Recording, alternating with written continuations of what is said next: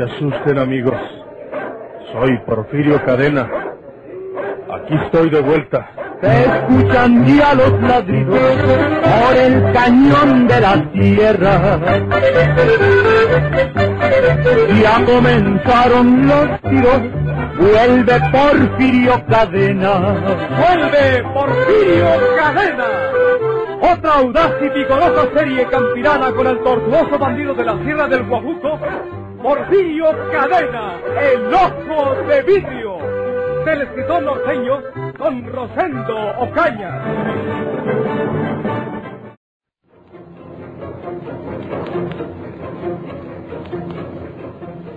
Ha sido difícil retirar a los curiosos, licenciado, sobre todo desde el mediodía que los niños han vuelto de la escuela y las personas mayores de sus trabajos. Pero esto quedará más pacífico en cuanto se vayan de nuevo. Para las dos de la tarde estaremos otra vez quietos y podremos registrar de nuevo las casas. ¿eh? Sí, sí. Nos faltan bastantes. ¿Qué hora es? La una y cuarto.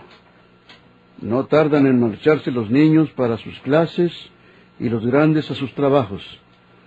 Estorba mucho toda esa gente que quiere ver de lo que se trata y que quisiera que apareciera el criminal y que hubiera tiros. Mire, mire allá. ¿Eh? De aquella casa de media cuadra acaban de salir aquel señor que lleva al niño de la mano. Sí, los reconozco. El niño entró primero, más tarde vino el señor, que es su padre. Dijo que saldrían a esta hora de nuevo los dos. Pero mire cómo el niño va forcejeando y trata de soltarse de su mano. Ese hombre parece sospechoso, Riverol. Ah, sí, señor. Vamos a alcanzarlo. Ese hombre puede ser Porfirio Cadena. ¡Deténgase! ¡Deténgase! ¡Dispare al aire! ¡Dispare! ¡Deténgase! ¡Deténgase!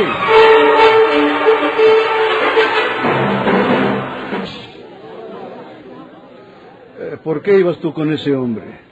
Se, se puso las ropas de mi papá, pero antes se rasuró en casa y se quitó el bigote para parecerse a mi papá, porque mi papá no usa bigote. Ah, sí, sí. Luego amenazó a mis papás y a mi abuelita y dijo que yo tenía que acompañarlo. Yo no quería, pero mis padres me ordenaron que lo siguiera. Cuando escuché los tiros y los gritos de ustedes, me asusté mucho. Me detuve con todas mis fuerzas y me zafé de su mano. ¿Para dónde ganó ese hombre? Quiero irme a mi casa. Enseguida te llevamos a tu casa con tus papás. Pero dinos, ¿para dónde ganó ese hombre luego que te separaste de él? Porfirio Cadena, el ojo de vidrio.com. Llevaba la pistola en la mano. Por esa esquina pasaba un auto y lo detuvo amenazándolo al que iba manejándolo. Yo lo vi se subió en el auto y se fueron. Llévenme a mi casa. Llévenlo a su casa. Riverol, vamos a seguir esa pista antes de que ese hombre nos tome mucha ventaja. Algunos jefes policíacos que creían que Porfirio Cadena ya no era el mismo de antes, se convencieron esta vez de su equivocación. El ojo de vidrio estaba en un callejón sin salida, encerrado por la policía en aquel círculo de fuego dentro del populoso vecindario. Sin embargo, la sola fotografía del jefe de la casa donde se refugió le dio la idea de hacerse pasar por él, en pleno día, acompañándose del niño y desafiándolos en el peligro de la calle. El rumbo que tiene que haber tomado es la carretera nacional hacia el sur. Porfirio sabe que solo en la sierra puede ocultarse con relativa seguridad. ¿no? Lo malo es que ya era tiempo de que hubiésemos alcanzado su automóvil. O que alguien nos hubiera dicho que lo vio pasar. A todos los que hemos interrogado por este rumbo no saben nada, no lo han visto. ¿Quiere decir, licenciado, que lo supone todavía en la ciudad? Eso es lo que quiero decir. Ah, Bien, bien. Vamos a regresar a la ciudad y a buscarlo por todas partes, con todos los hombres de que podamos disponer.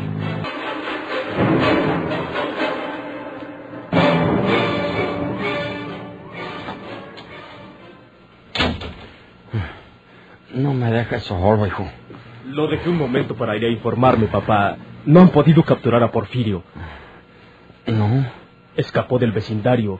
Dicen que se puso las ropas de otra persona y escapó. Lo andan buscando por todas partes. No te vayas de aquí, hijo. Ahora menos me dejes solo. Tengo miedo de que venga a rematarme. Nunca olvidará que lo quisimos quitar del medio. Aquí estoy con usted. Aquí me voy a sentar con usted. Aquí anda la policía de México.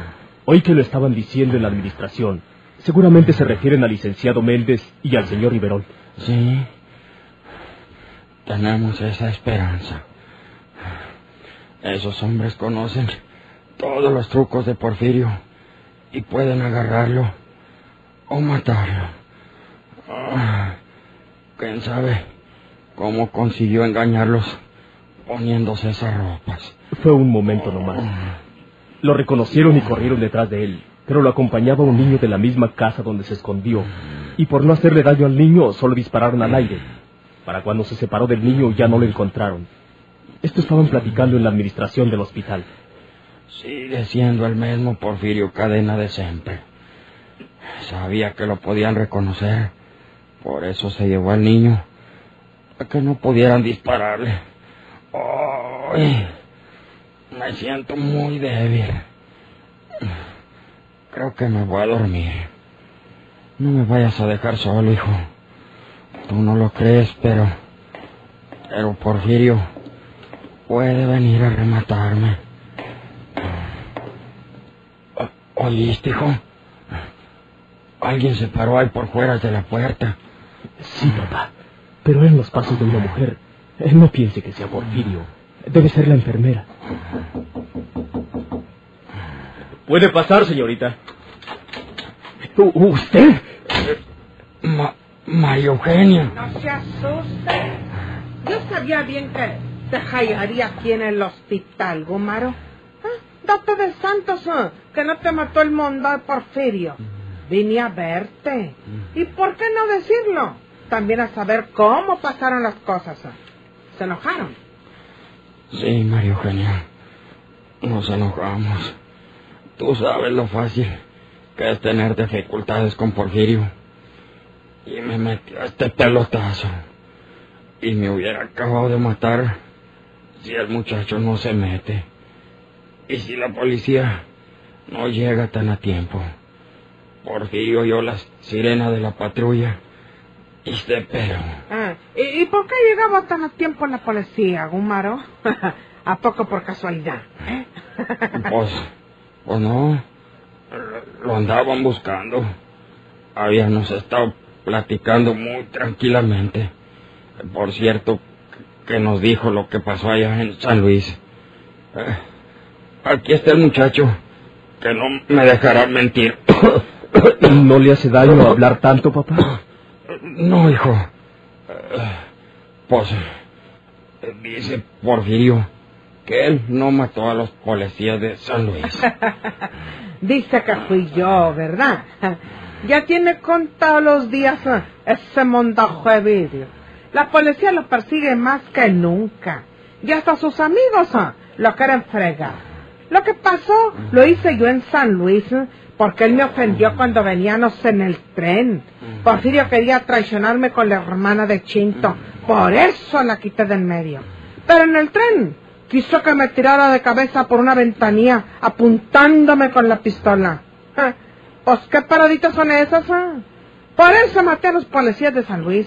Para que le echaran la culpa a él. y mira cómo lo andan correteando. Un día te mata a ti. O yo lo mato María a él. O lo matas tú, Gumaro. Yo no. Lo matas a tu manera, hombre. Como lo quisiste mm, hacer ahora. La policía no llegó de milagro.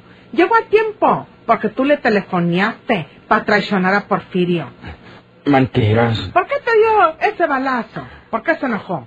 Sencillamente, porque tú querías ah, entregarlo a la policía. Así no, no se hacen las cosas, Gumaro. Le hubieras metido la pistola cuando estaba aquí contigo, o cuando estaba durmiendo, o descuidado cuando menos. ¿Crees que no se figuró lo que pasó? Cuando sintió la policía, comprendió que lo traicionabas y te balació. Y no te mató porque tuvo que huir, seguramente. Ya no hable usted, papá Gumaro. Le hace daño estar hablando tanto. Estoy en la casa de unos amigos, de unos paisanos que viven en Monterrey, Gumaro. La casa de ellos está por la calle Naranjo, en el número 114, cerca de la calle Washington, por si se te ofrece algo. Puedes mandarme a avisar con el muchacho. Hasta luego. María Eugenia. Déjela que se vaya. Sí, muchacho, ya me voy. Que se alivie tu papá. Y que se salve tu otro papá. ¡Ah, qué chulos papás tienes tú, álgame Dios! ¡Váyase!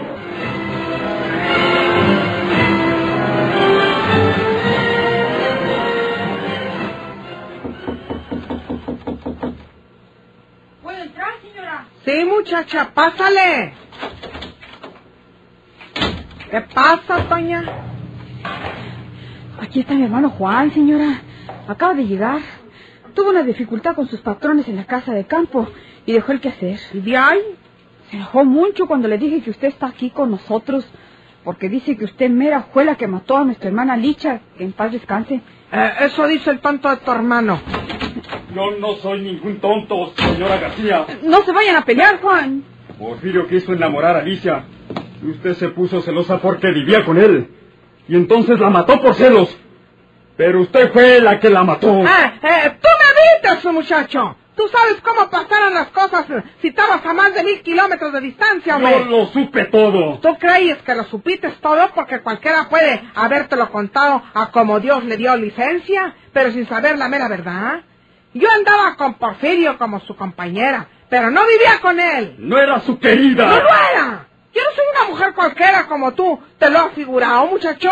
Yo soy una mujer honrada, para que te lo sepas. Se cree que no la conozco.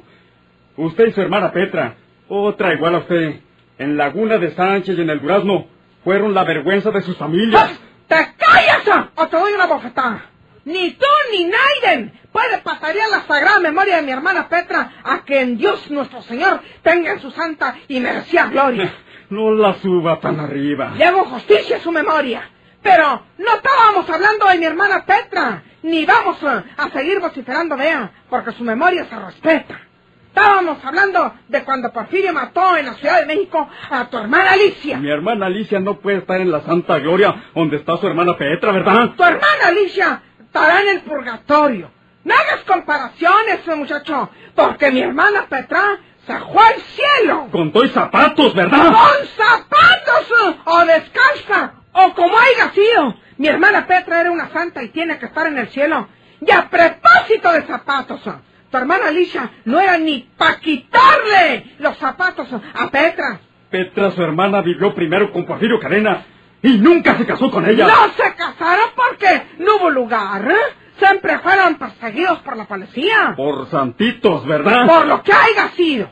Ni modo que fueran a celebrar una ceremonia civil o con el cura debajo de un huizache. Al fin la vivieron hasta que murió mi hermana Petra. Pero si la policía les hubiera dado tiempo, se hubieran casado como Dios manda. ¿Y por qué no se ha casado con usted, Porfirio? Tampoco ha habido lugar. A ti te importa muy poco, muchacho. Miles de veces que Porfirio me ha pedido de rodillas que me case con él. Pero yo no le he aceptado porque no me conviene casarme con un ladrón y asesino como él. Te digo que él fue el que mató a Licha. Anda a la capital, anda a la Ciudad de México, para que mire su sepultura, para que mires el monumento que yo levanté en su sepultura. Yo, con mi propio peculio, con mi propio dinero, con mi afecto y con mi sinceridad. Pues, Y nunca había pensado que ustedes, sus hermanos, sus familiares, me lo fueran a agradecer con tan mala voluntad. A mí me dijeron que, que usted había sido señora García. Pero no, Juancina, Juan. Te lo estaba diciendo ahora mismo, pero no me hiciste caso. María Eugenia ya me explicó las cosas. El que mató a Licho fue Porfirio, manito. El juez, el juez, el juez. Bueno, pues, pues usted dispense, señora García. Yo estaba equivocado entonces y le pido que me dispense. Si fue Porfirio, muy pronto va a pagar lo que hizo con mi hermana Alicia. Porque la policía lo anda buscando y dicen que lo hallarán de un momento a otro. ¿Cómo que era? Me voy de esta casa. Pero, ¿por por qué se va? No, no se vaya, María Eugenia. No quiero dar molestias. Y menos en la casa, donde en vez de gratitud le guardan a uno tanta reconcomia. Ya le dije que yo estaba equivocado. No se vaya, señora García. O, o mejor le voy a decir, María Eugenia, como le dice esta. No se vaya. Quédese con nosotros y aquí tendrá siempre un humilde casa a sus órdenes. Bueno, me quedaré unos dillitas. Muchas gracias. Vamos a dejarla sola, manito. Sí, sí, manita. Vente, cuchillo. El enorme perro, al que llamaban Cuchillo, y que había entrado en la habitación en vista de los gritos durante la discusión, se quedó ahí. No siguió a Antonia y a Juan, sino que permaneció cerca de María Eugenia, mostrándole los colmillos. No te puedo contentar, desgraciado perro flaco. Te dice cuchillo con toda seguridad, porque tu espinazo parece el filo de un duque, porque no te dan de tragar. Vete de aquí, porque vas a la puerta. ¡Vete! ¡Vete!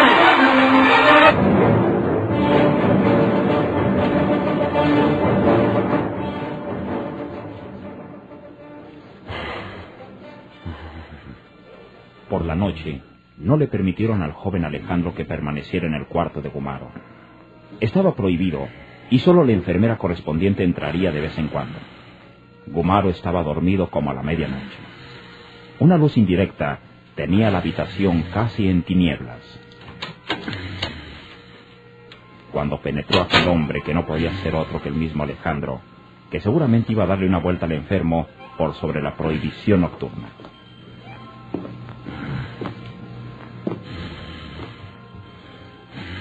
¿Estás dormido, Gumaro? Gumaro. ¿Ah? ¿Ah? ¿Ah? ¿Eres tú a... a... a... Porfirio? No vayas a gritar. Pero... No te estoy haciendo nada. No he venido a hacerte nada.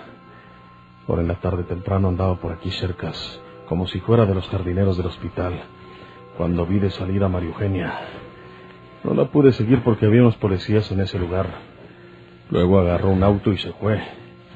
Con seguridad que vino a visitarte, ¿verdad? Sí. Por eso vengo a verte.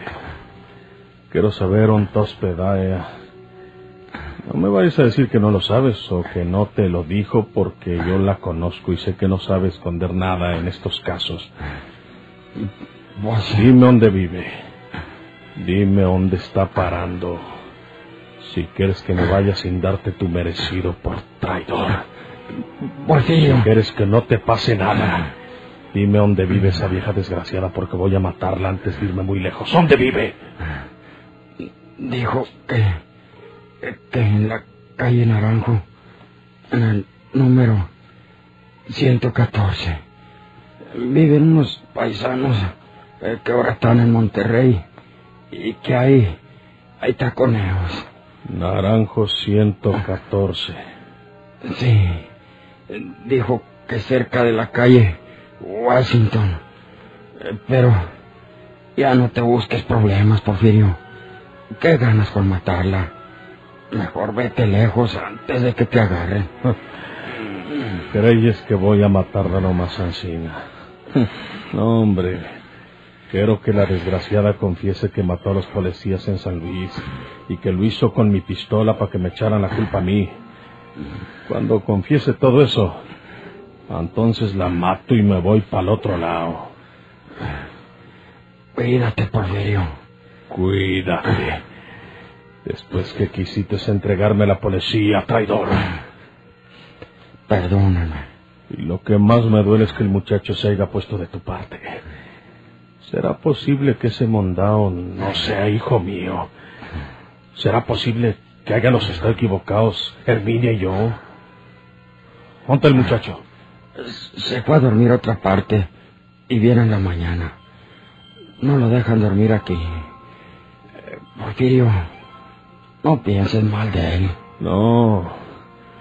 Del que pienso mal es de ti, pero tú no vales el compromiso que sería darte de balazos ahora. Porque tendría que huir sin ajustarle las cuentas a María Eugenia. O quién sabe si me agarrara la policía. Mira, Gumaro. Dime, Porfirio. En gratitud de que no te mato como te lo mereces, cuídame a ese muchacho porque yo sigo creyendo que es mi hijo y que un día tiene que quererme. Cuídalo. Cuídalo sobre todo de esa vieja asesina de María Eugenia, si es que no puedo liquidarla ahora. Porque esa vieja cobarde es capaz de querer asesinarlo para darme un dolor a mí. Nos veremos, Gumaro. Sí, Porfirio. Que te vaya bien. Eh, En el fondo has de estar pensando que te agarre la policía y te mate. No. No digo.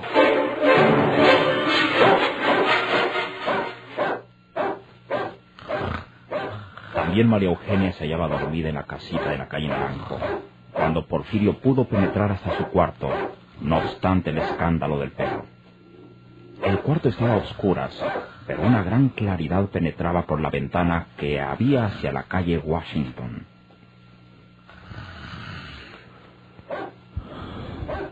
¿Estás dormida, María Eugenia? ¿Eh?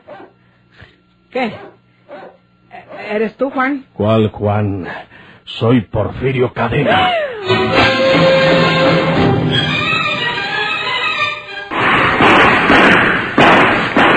Soy Porfirio Cadena. Aquí estoy de vuelta. Que tiemblen sus enemigos o que abandonen la tierra. Ya comenzaron los tiros, vuelve Porfirio Cadena. ¡Vuelve Porfirio Cadena! Por esta estación y a la misma hora, sigan escuchando los emocionantes capítulos de esta nueva serie campirana del borrascoso bandido de la Sierra del Guajuco, Porfirio Cadena, el ojo de vidrio. Muchas gracias por su atención.